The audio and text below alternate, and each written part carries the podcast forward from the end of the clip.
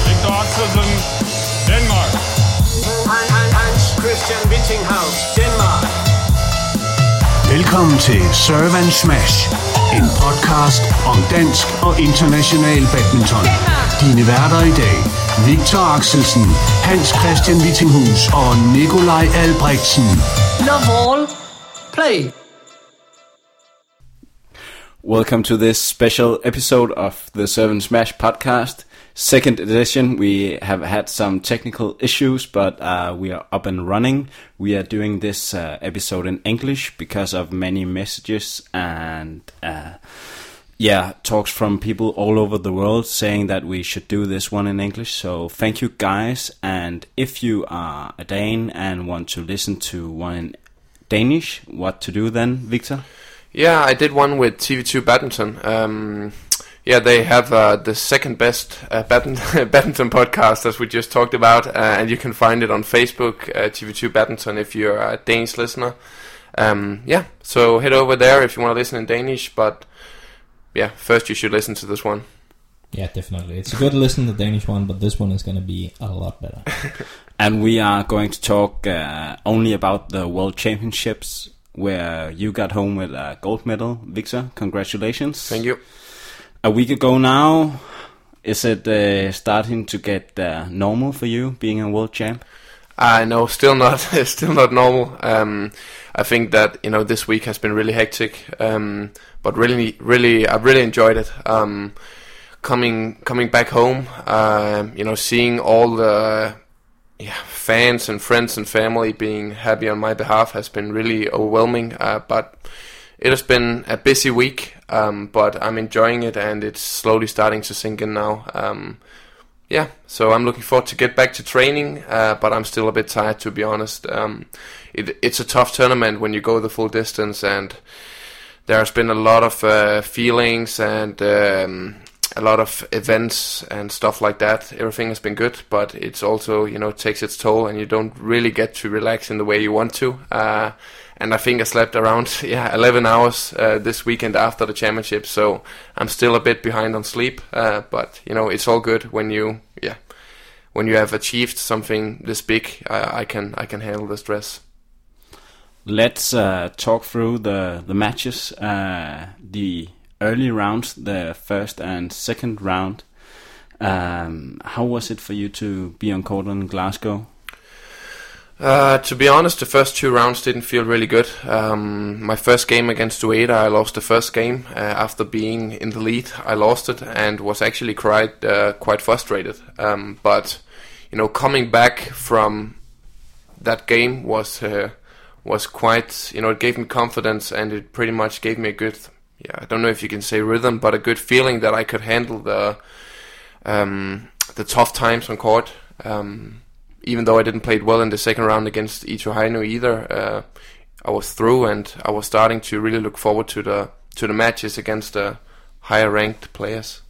How do you see it, Hans Christian, to be able to get through a tricky first round as Ueda was for Victor?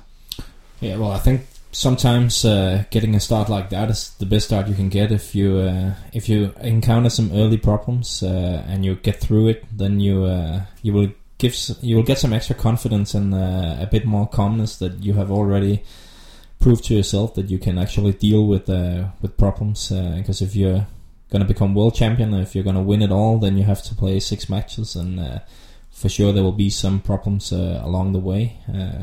And if you're already in the first match, prove to yourself and everyone else that you can actually deal with this kind of pressure and find a solution to the problems. Then it becomes not much easier, but maybe a little easier in the later stages, and I'm sure that also helped Victor when he had the problems he had against Chou in the quarterfinal, for example.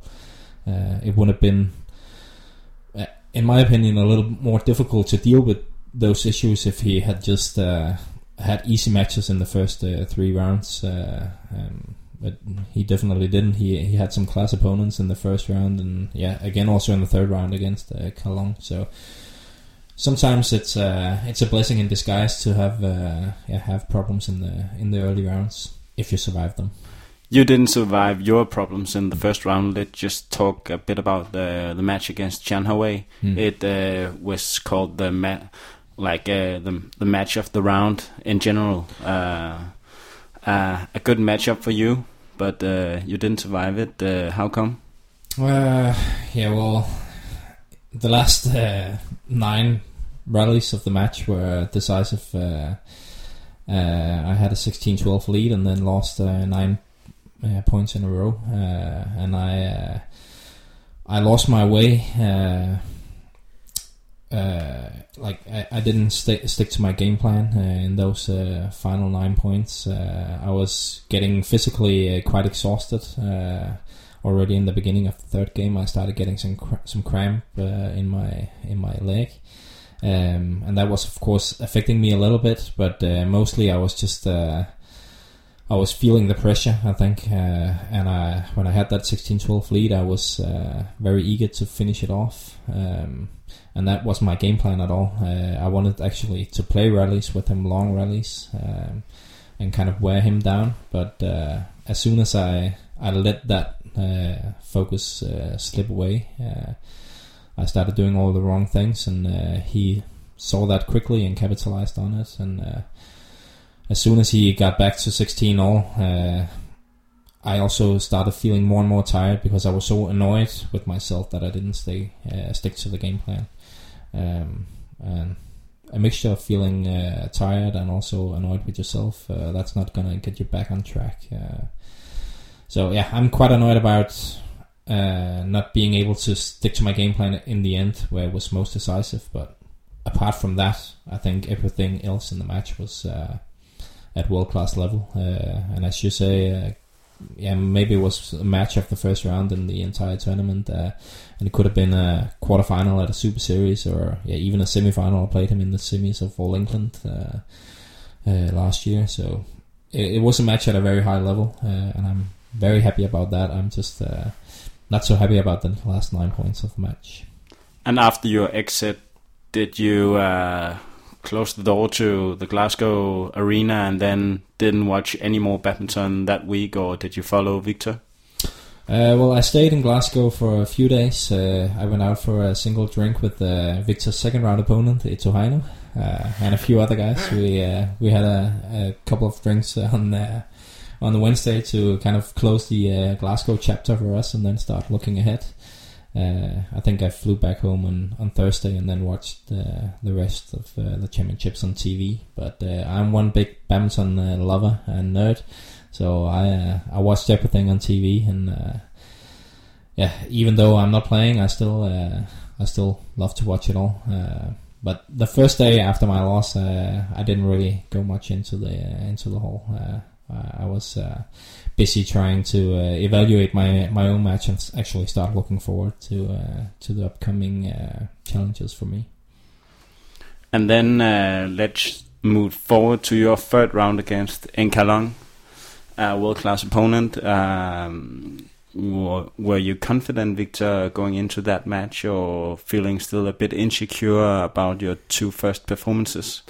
I think, I was still feeling a little bit unsecure on my, level against some of the highest ranked players in the world. However, I felt quite good, and when I looked at the draw leading up to the championship, that game, seemed to be, the one where it all really, really starts, and it starts to get, if I don't play my best, then I will, most likely lose. And Ka Long had been in Denmark the week leading up to the championship to practice with us, and due to a foot injury, I haven't really been able to have the same preparation as I might would have had without this injury, of course. But somehow it all seemed to work out fine. I actually only was 110% every second day leading up to the championship most of the time, but somehow I managed to find a really good level.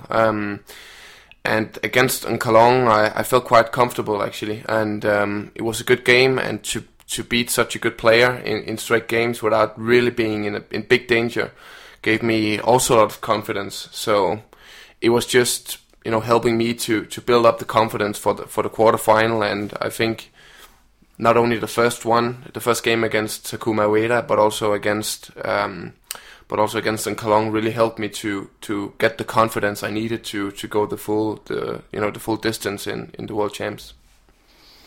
How do your style of play change when you have the confidence in court?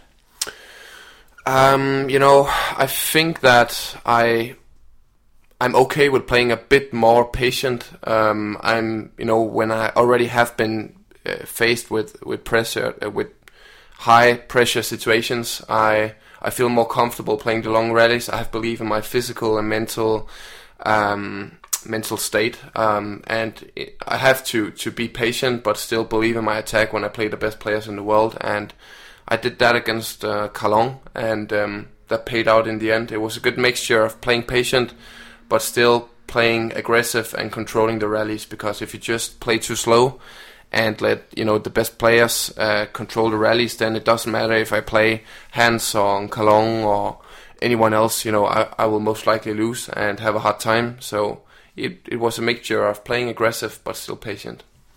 And playing Ng Ka Long was you didn't do that in training in Denmark, but you had the chance, Hans, to watch him. How is he as a player?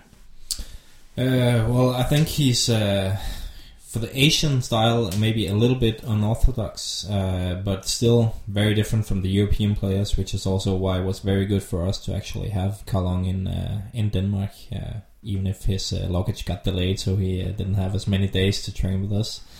But he's the kind of guy that I find his game quite deceptive, actually, and he plays the four corners quite a bit, so he's a rallying type of player, but at the same time his attack is actually quite good. It comes as a surprise. You don't really expect his attack to be very good, but then all of a sudden he hits it down on the floor and you can't really do anything. So to me, he's a deceptive player, but who's also very good in the rally game, and then with a surprisingly good attack compared to what you would expect. He is just in general, he is a world class player. He is also top 10. I think he's 10 in the rankings right now. Yeah. But yeah, sometimes I like to play him, sometimes I don't. But in training, he seemed to be at a very good place. So I was also expecting him to give Viktor a good match, and I think it was also quite a good match. Even though you won quite convincingly, looking at the scores, it still was a match where you had to play at a very high level. Yeah, I still felt like, under pressure until the end of both sets. So it was a good one, a good game. Was it like a game changer for your whole week that you showed yourself and your coach and everyone else that you could perform at a high level? Yeah, definitely. I think from that point, moving on, I not only believed in my, physical state, but also my competition mode, if you can say so. I felt like I could, if I can beat a good player like Ng Ka Long in straight games, then if I play at my highest level, then I can play up with the best of the best. And yeah, that was definitely a boost in the right direction for me. And then in the quarterfinal, you faced Chou and lost the game again there. And to me, you seemed a bit frustrated. I was a bit frustrated at that point, yeah. Yeah, I think Chou, he's of course a trigger player. I played him a few months ago in India in the final, and that gave me a bit of confidence maybe. But, Chou is a player who he's fun to play against, but he's also a trigger player because during the rallies, he might not seem to be playing at a really high pace, but he still has these, changes of pace that if you play too slow and you're not ready especially in the legs, in your defense, he can be a really tricky player to play. But I think that it was a really good game, and it was, physically it was tough. Might actually be physically the toughest game for me in the competition. And yeah, I was really happy to win that one. It would have been a really tough loss for me if I, had lost that third game because of I think I had match points in the second game. You did. Yeah, so it would have been a really tough loss for me, but a really good game. How do you see Chou as a as a player in the comparison to the top world players? Yeah, I think Chou is definitely one of the players that are right up there with the best. He's also ranked 5 or 6 at the moment, and I think he fully deserved that. You always see him in the at least the quarterfinals of most events, and often also semifinals and finals. And as Victor says, he looks maybe a little slow in the kind of pace when he plays, but his change of pace is very good, and his net when he has the confidence is amazing. And then he's a type of player that just never gives up. He gives 100% all the time, and that's also how he got back into the match against Victor in the second game. Kept on getting everything back, just not giving up at all. And yeah, it put him into a position where he actually had 16 all in the third game against Victor, even though when I was watching the match, I felt like Victor, that he was the guy in control and actually the guy who decided how this match was going to end up if he could keep his composure. But Chou just doesn't give up. Even though he's maybe outplayed in periods of the game, he can really come back, and because he has this very tight net and changes of pace where his attack is dangerous, then he always finds a way to get back into the matches, and he's proved that over and over again for the past 2 or 3 years now. So yeah, I have a lot of respect for him as a player. I also lost the last 3 or 4 times I played him, so I have to have a lot of respect for him. About the frustration part after the second game, how did you deal with that with Kenneth, your coach? He gave me just a few seconds to clear my mind, but I was quite frustrated at that point. But I knew that, if I take that feeling with me on court, I will start to make bad decisions. So it was a question of me, keeping my composure and, trying to leave it behind, even though it can be so hard when you've lost a lead like that. But I feel like, leading up to the championships, we have been doing the, the sort of stress-related training, BET training, where we have been seeing a few clips on the computer and not really giving us mental rest in between our intervals. And maybe that's, helped me, at least I like to think so, that it helped me, deal with the pressured situations. As at least mentally, I felt quite strong during this championship, and yeah, I came back. But it's tough to point at one thing which make the difference. It's just a matter of leaving it behind and focusing on the next rally. And it's much easier if you have success. And I think I had that in the start of the third game, and that gave me my belief back, if you can say so.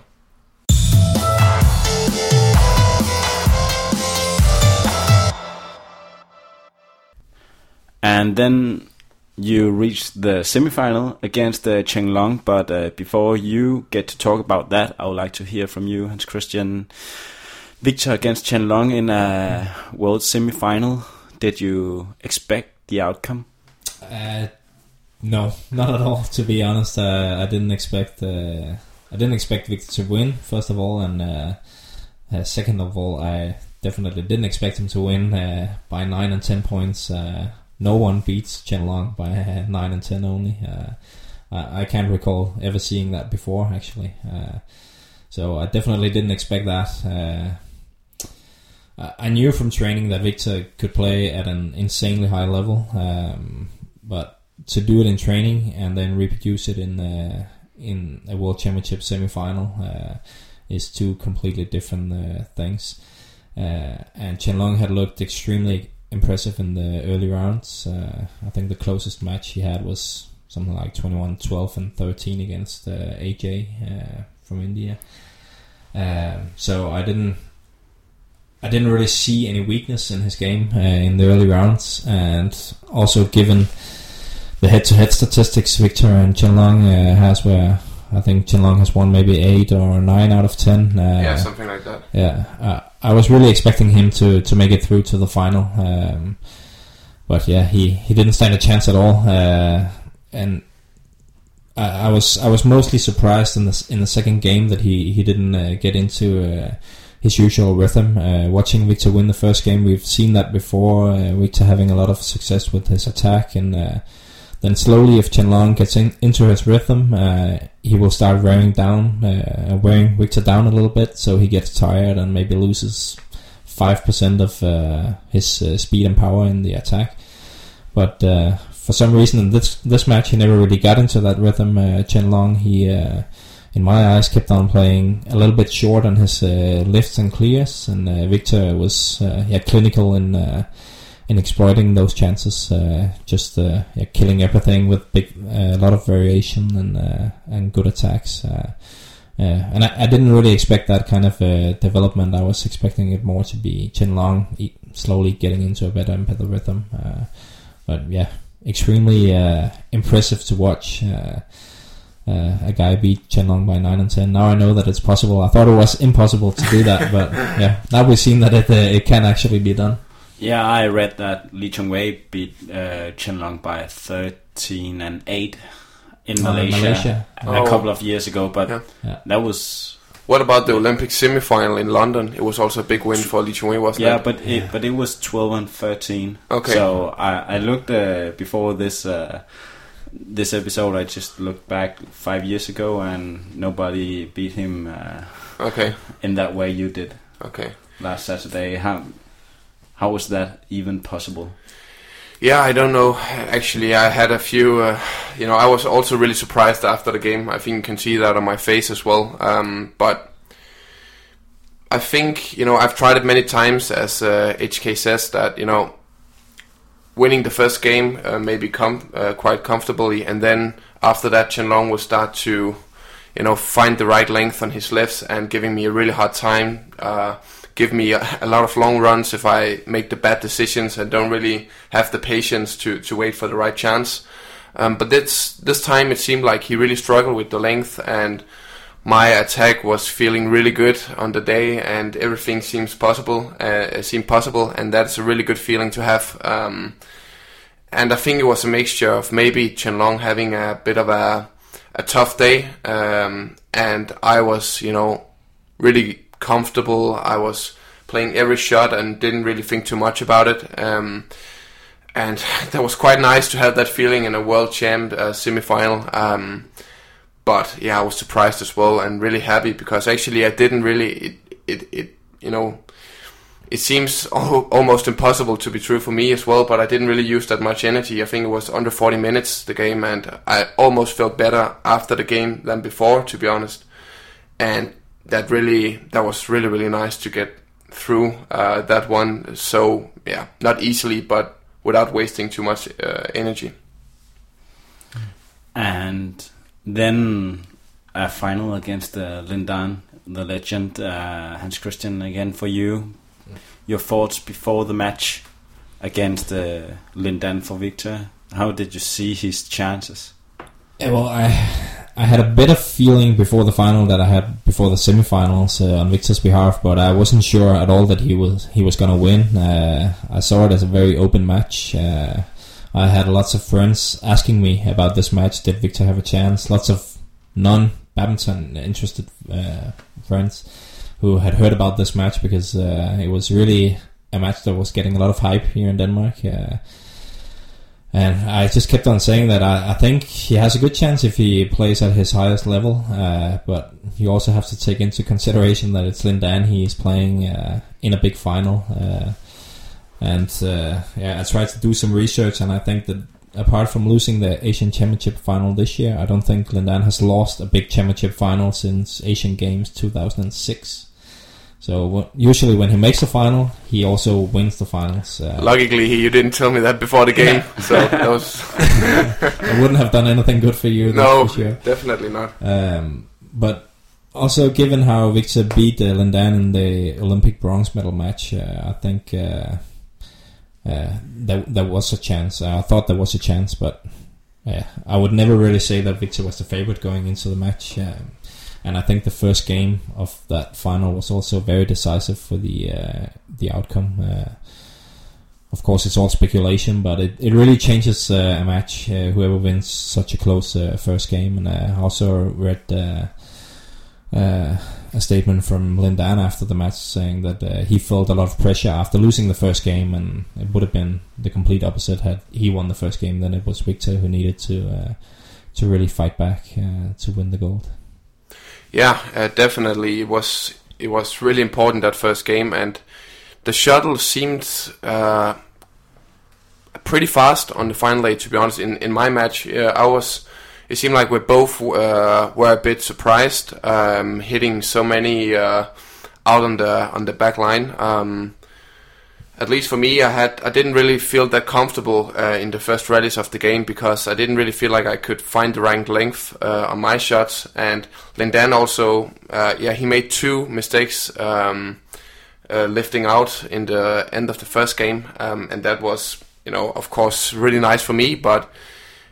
It pretty much changed my, the way I took on the match, because I thought that I could have played a bit more long rallies in the first game. Maybe there was some good ones, but the fast shuttles made me do a few changes, and I felt under a lot of pressure. I felt like he controlled it quite well, especially lifting to my forehand, but I don't know if some of his lifts actually was a bit long, because it was maybe, I didn't really leave that many behind, but the last two was actually clearly out, and I kept lifting, a bit too long at times. I don't know, but of course the first game was key for me, and it was just, before the Lin Dan and someone who played, I didn't really know what to feel. On one hand, it would be nice to play Lin Dan in the final, and on the other hand, I thought that someone home might stand a better chance, but now it doesn't really matter. But it just feels crazy to have beaten Lin Dan in a final. I've watched him so many times, and in every everyone who knows anything about badminton knows how big of a legend Lin Dan is. So to play against him was a huge and special experience for me. And now it looks even better that you beat Lin Dan in the final. Yeah, now when everything is good, then yeah. He's also a world-class player, Sean, but on paper it looks better to have beaten Lin Dan in the World Championship final, that's for sure. Yeah. And the end of the second game, I got quite nervous, I must admit. What about you, Hans-Kristian? No, I actually didn't get very nervous. You don't get nervous when he's about to lose? I don't think he was about to lose. I think he had a pretty big gap, and with the way Viktor's attack has been working both the day before against Chen Long and also in the final, I thought it was a pretty big task for Lin Dan to come back, because he would have to make zero mistakes, and he would have to get everything back from Viktor's attack. And Viktor is a kind of player that can always make winners on you, especially if he has a good feeling, and he clearly showed he had that. So to close a gap of 6, 7, 8 points, even for Lin Dan, that's not impossible, but it's very, very difficult. So I didn't feel nervousness, but I'm sure Viktor probably had a different feeling. Yeah, I have to be honest, I didn't really feel good leading I think it was 16-11, and then he got a few points, 16-13. I felt quite nervous, and my arm started to tense up, but then I had a lucky net cord at one point, and Lin Dan made a few mistakes, and that, that made me relax just a little bit, but of course I was starting to realize how big of an achievement this would be for me. But yeah, I didn't feel good, but I felt right. That's how it is when you play the big tournaments and the big finals. All the reporters asked you after the match, how did it feel when you have won the match? But what were your thoughts closing the match, like when you had only 3 points gap when he was closing in on you? Actually, when you're in that situation, you are trying not to think too much, even though it's impossible. I really tried to just focus on playing the rallies, and even though I told myself, okay, you have still to rally, you have to play patient. The first time I got the lift, I think I did everything I could to smash it down the line.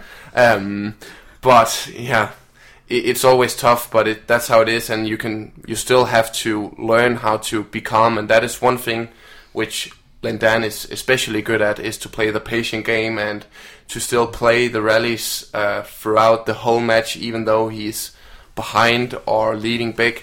He's really a master of that. But I felt really tense, and I feel like you can really feel when you're starting to get close to your target, and it's just a crazy feeling and something you really have to try yourself before you actually know how it feels to win such a big final.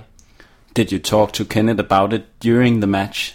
Your nerves. Yeah, I told him. The communication between Kenneth and I is quite important playing the tournaments. I told him when I hit one in the net. At 16-12 or something like that. I told him I'm so freaking nervous right now. And then we pretty much take it from there. The worst thing I can do is to just try to keep it for myself and to deal with it myself, because then if he knows that I'm really nervous, then he knows that I just can't go in there and play the tight spinning net shot and then do a steep smash on the line. Then we have to do something else. And yeah, I tried to tell him as soon as I felt nervous, and that was a few times in that final. But in the end, you managed to keep him away from the title, and you have been celebrating for a week now.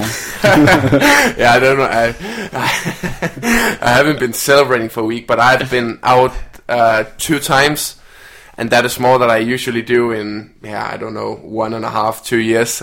So yeah, it has been a lot of good celebration for me. But now I'm also hungry to get back on court, and yeah, let's see how my body is tomorrow morning. I'm still feeling a little bit rusty, but that's all okay. Have you actually been out since winning Thomas Cup last year? No. You only go out when you become world champion. I only go out when nice. Yeah, a world championship can get me out, but all the other stuff. No, After the Thomas Cup and the celebration, I had a pretty much I was almost sick for 3 weeks. So I'm trying to stay away from alcohol, especially, but yeah, if I can't celebrate when we get the world champ. Then I don't know when you should go out. So yeah, it's important to celebrate. And if you ask, both Peter Gade and Morten Frost, I know that they're always saying that one of the things which they might regret a little bit is that they didn't really celebrate and enjoyed all the big wins and small wins. Took their time to be happy. And I've really tried to put emphasis on that this week. And, I can look back at a good week where I've celebrated and had fun, but now I'm also ready to get back to work. It's not only you who have been celebrating. We saw some in Denmark, very unusual scenes in Copenhagen airport where many Danes were there. Yeah, for badminton it was a special thing, yeah. Yeah. How was it for you to come back to those kind of scenes? Oh, really overwhelming. It was one of the best weekends for TV2, who broadcasted the final. Hence, was it 1 million? Yeah, it's just about 1 million people who watched the final, which is 1/5 of the population here in Denmark. So that's really huge numbers. And the sport channel had the best week ever during the whole week. Yeah, so it was huge, and you can really feel that a lot of people have been following this, not only badminton lovers, but also just the normal population. So it has been a bit of, quite a big change, at least this week for me, going on the streets. I can really feel that a lot of people have been following this. So it's really overwhelming, and people have been really nice and congratulating me. And yeah, I'm trying to enjoy it, and it has, been really, really good. And I've just taken one day at a time, and it has been nice celebrations. It's so big that the day after Viktor won, I had to do 3 interviews about Viktor winning the gold medal. So that's not very normal for me to be interviewed 3 times in one day. So that says a lot about how big this story and result is for Danish badminton. It's huge, and it's really something that that also shows what kind of period Danish badminton is in right now. It's a golden era at the moment with all the big results, and this one is definitely one of the biggest ones, and it can't be emphasized enough how important it is for Danish badminton to have experiences like this. What do you think it can mean for the sport here in Denmark? Yeah, well, I think it's difficult to say if we will actually get more players in Denmark. I don't think necessarily we will get that, but there's definitely much more exposure now and a lot more focus on badminton than there has been before. And Viktor is a young guy, so he can be part of badminton and the media picture for a long time, and that always helps when you have big stars who are young. Then they get hyped even more, and Viktor is also a guy who has a big team behind him to even help it be even more visible, and that's just extremely important. So the Danish people always have kind of in back of their head that Denmark is a powerhouse in badminton, and we keep on producing great results.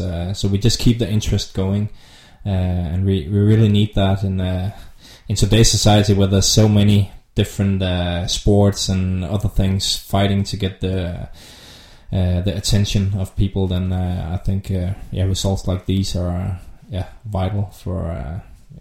It sounds a bit crazy, but vital for the survival of the sport in our country. Yeah, I think that, the TV2, which is broadcasting most of the badminton at the moment, are doing a really, really good job. Mm. And, I got an email from, I think it was Copenhagen Badminton Club, which said, congratulations, and we just got, this and this new sign-ups for a training at a club and stuff like that. So the good results are really doing a difference for the Danish badminton, and we have been facing I think it was last year where it dropped a bit, the number of players in Denmark, but now I hope that with all the good results we have been producing, that it will start to grow, because we do what we can, and this is also we're also trying to really promote badminton in a good way and try to welcome people in, and how do we do things, and hopefully we'll all help to promoting badminton in a good way. And I know that for HK and for myself and for a lot of the other players, it's an important task for us to promote and spread all the good hype about our sport, because it is the best sport, let's be honest. Mm. Yeah, and now it's then up to the clubs to kind of exploit this opportunity where you have all this attention and focus on badminton to get extra members, as Viktor say, because even though people watch Viktor and children wants to start playing, there's also a big task for the clubs to actually be able to welcome these kids and give them a good experience so they stay in the sport and not just for the few weeks or months right after a big result like this one. Yeah, that's definitely a big task for the clubs. The last task for you guys is some questions we got for this episode. Thanks a lot for all the questions. We are not able to answer all of them, but some we will write the answer.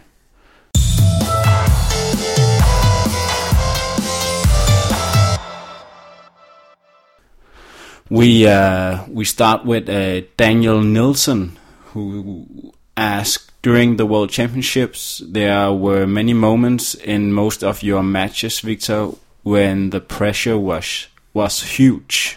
What are your best ways of dealing with that kind of pressure?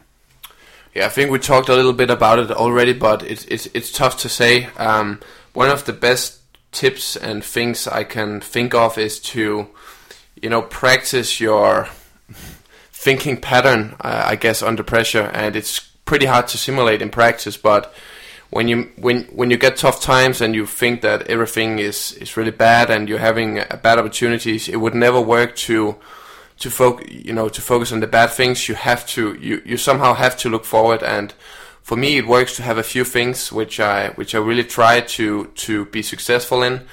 If you just go out there and say, I want to win the next rally, then you're not accurate enough. I'm going in there and might say, I want to get the right height on my lifts and the right length on my lifts. That is the first thing I have to do to be successful in the next rally.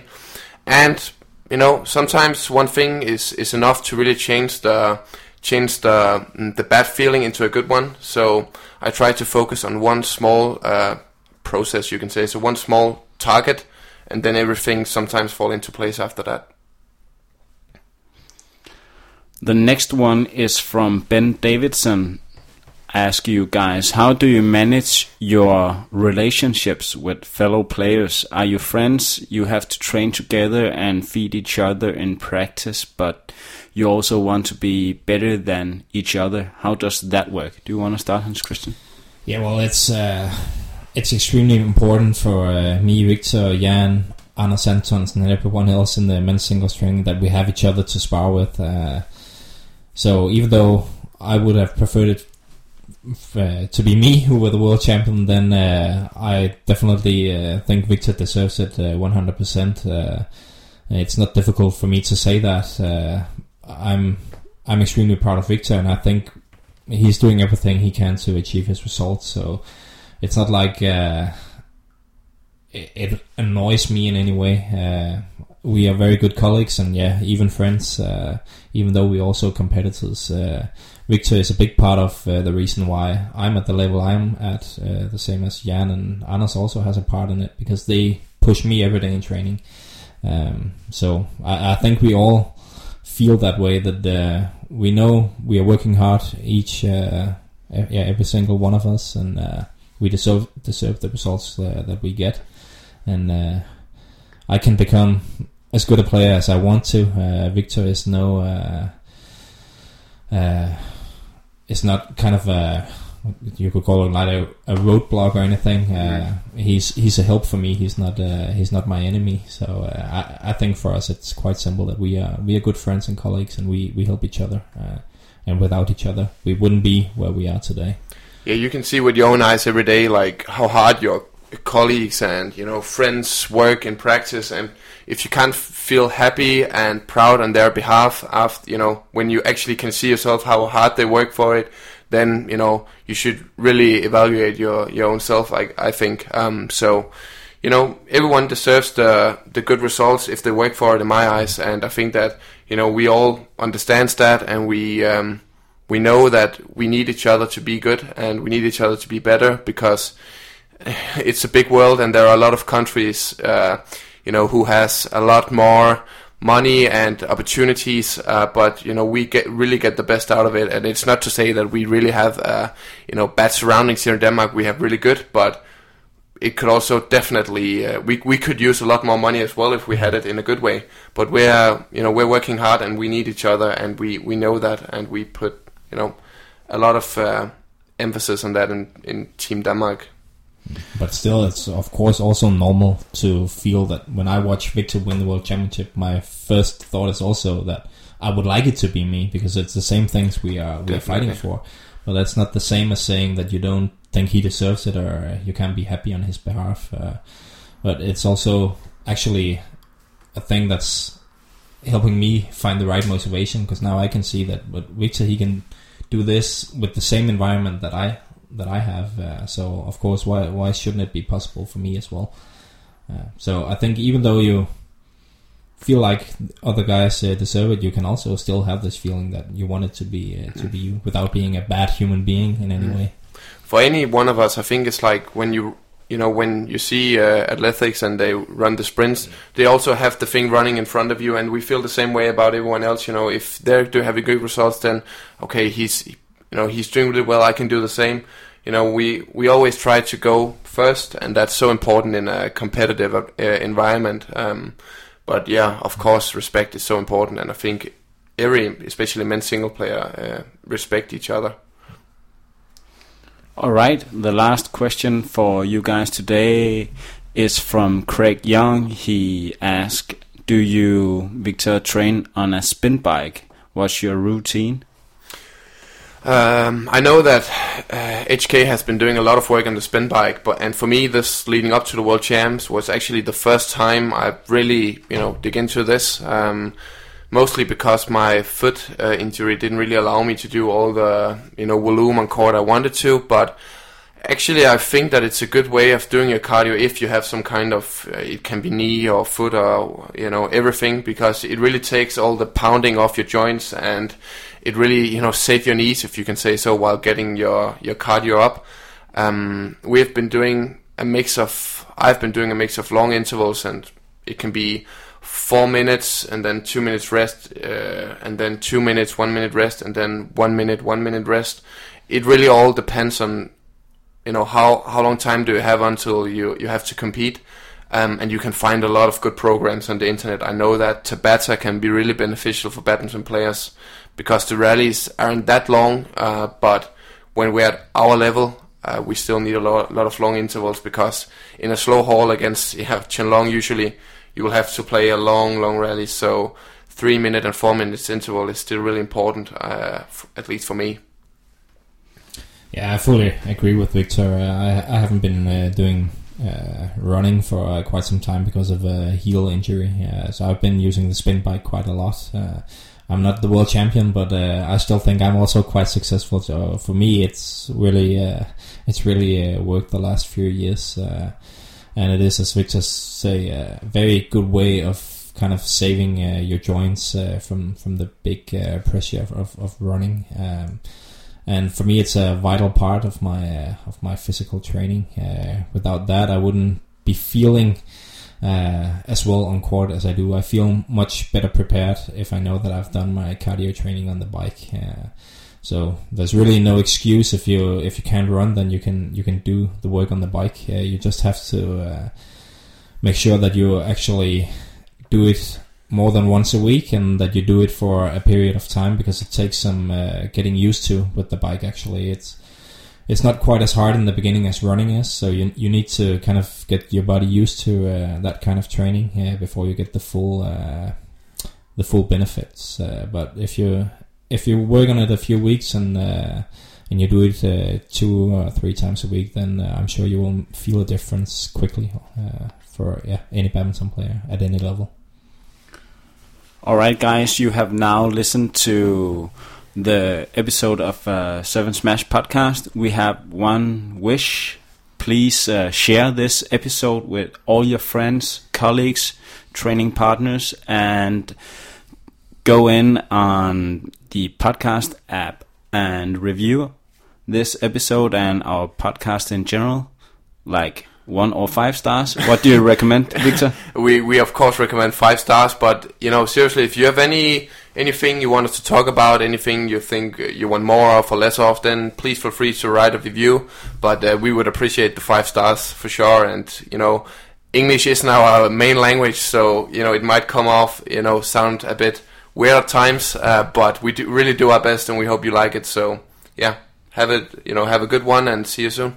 Yeah, thanks for listening, everyone.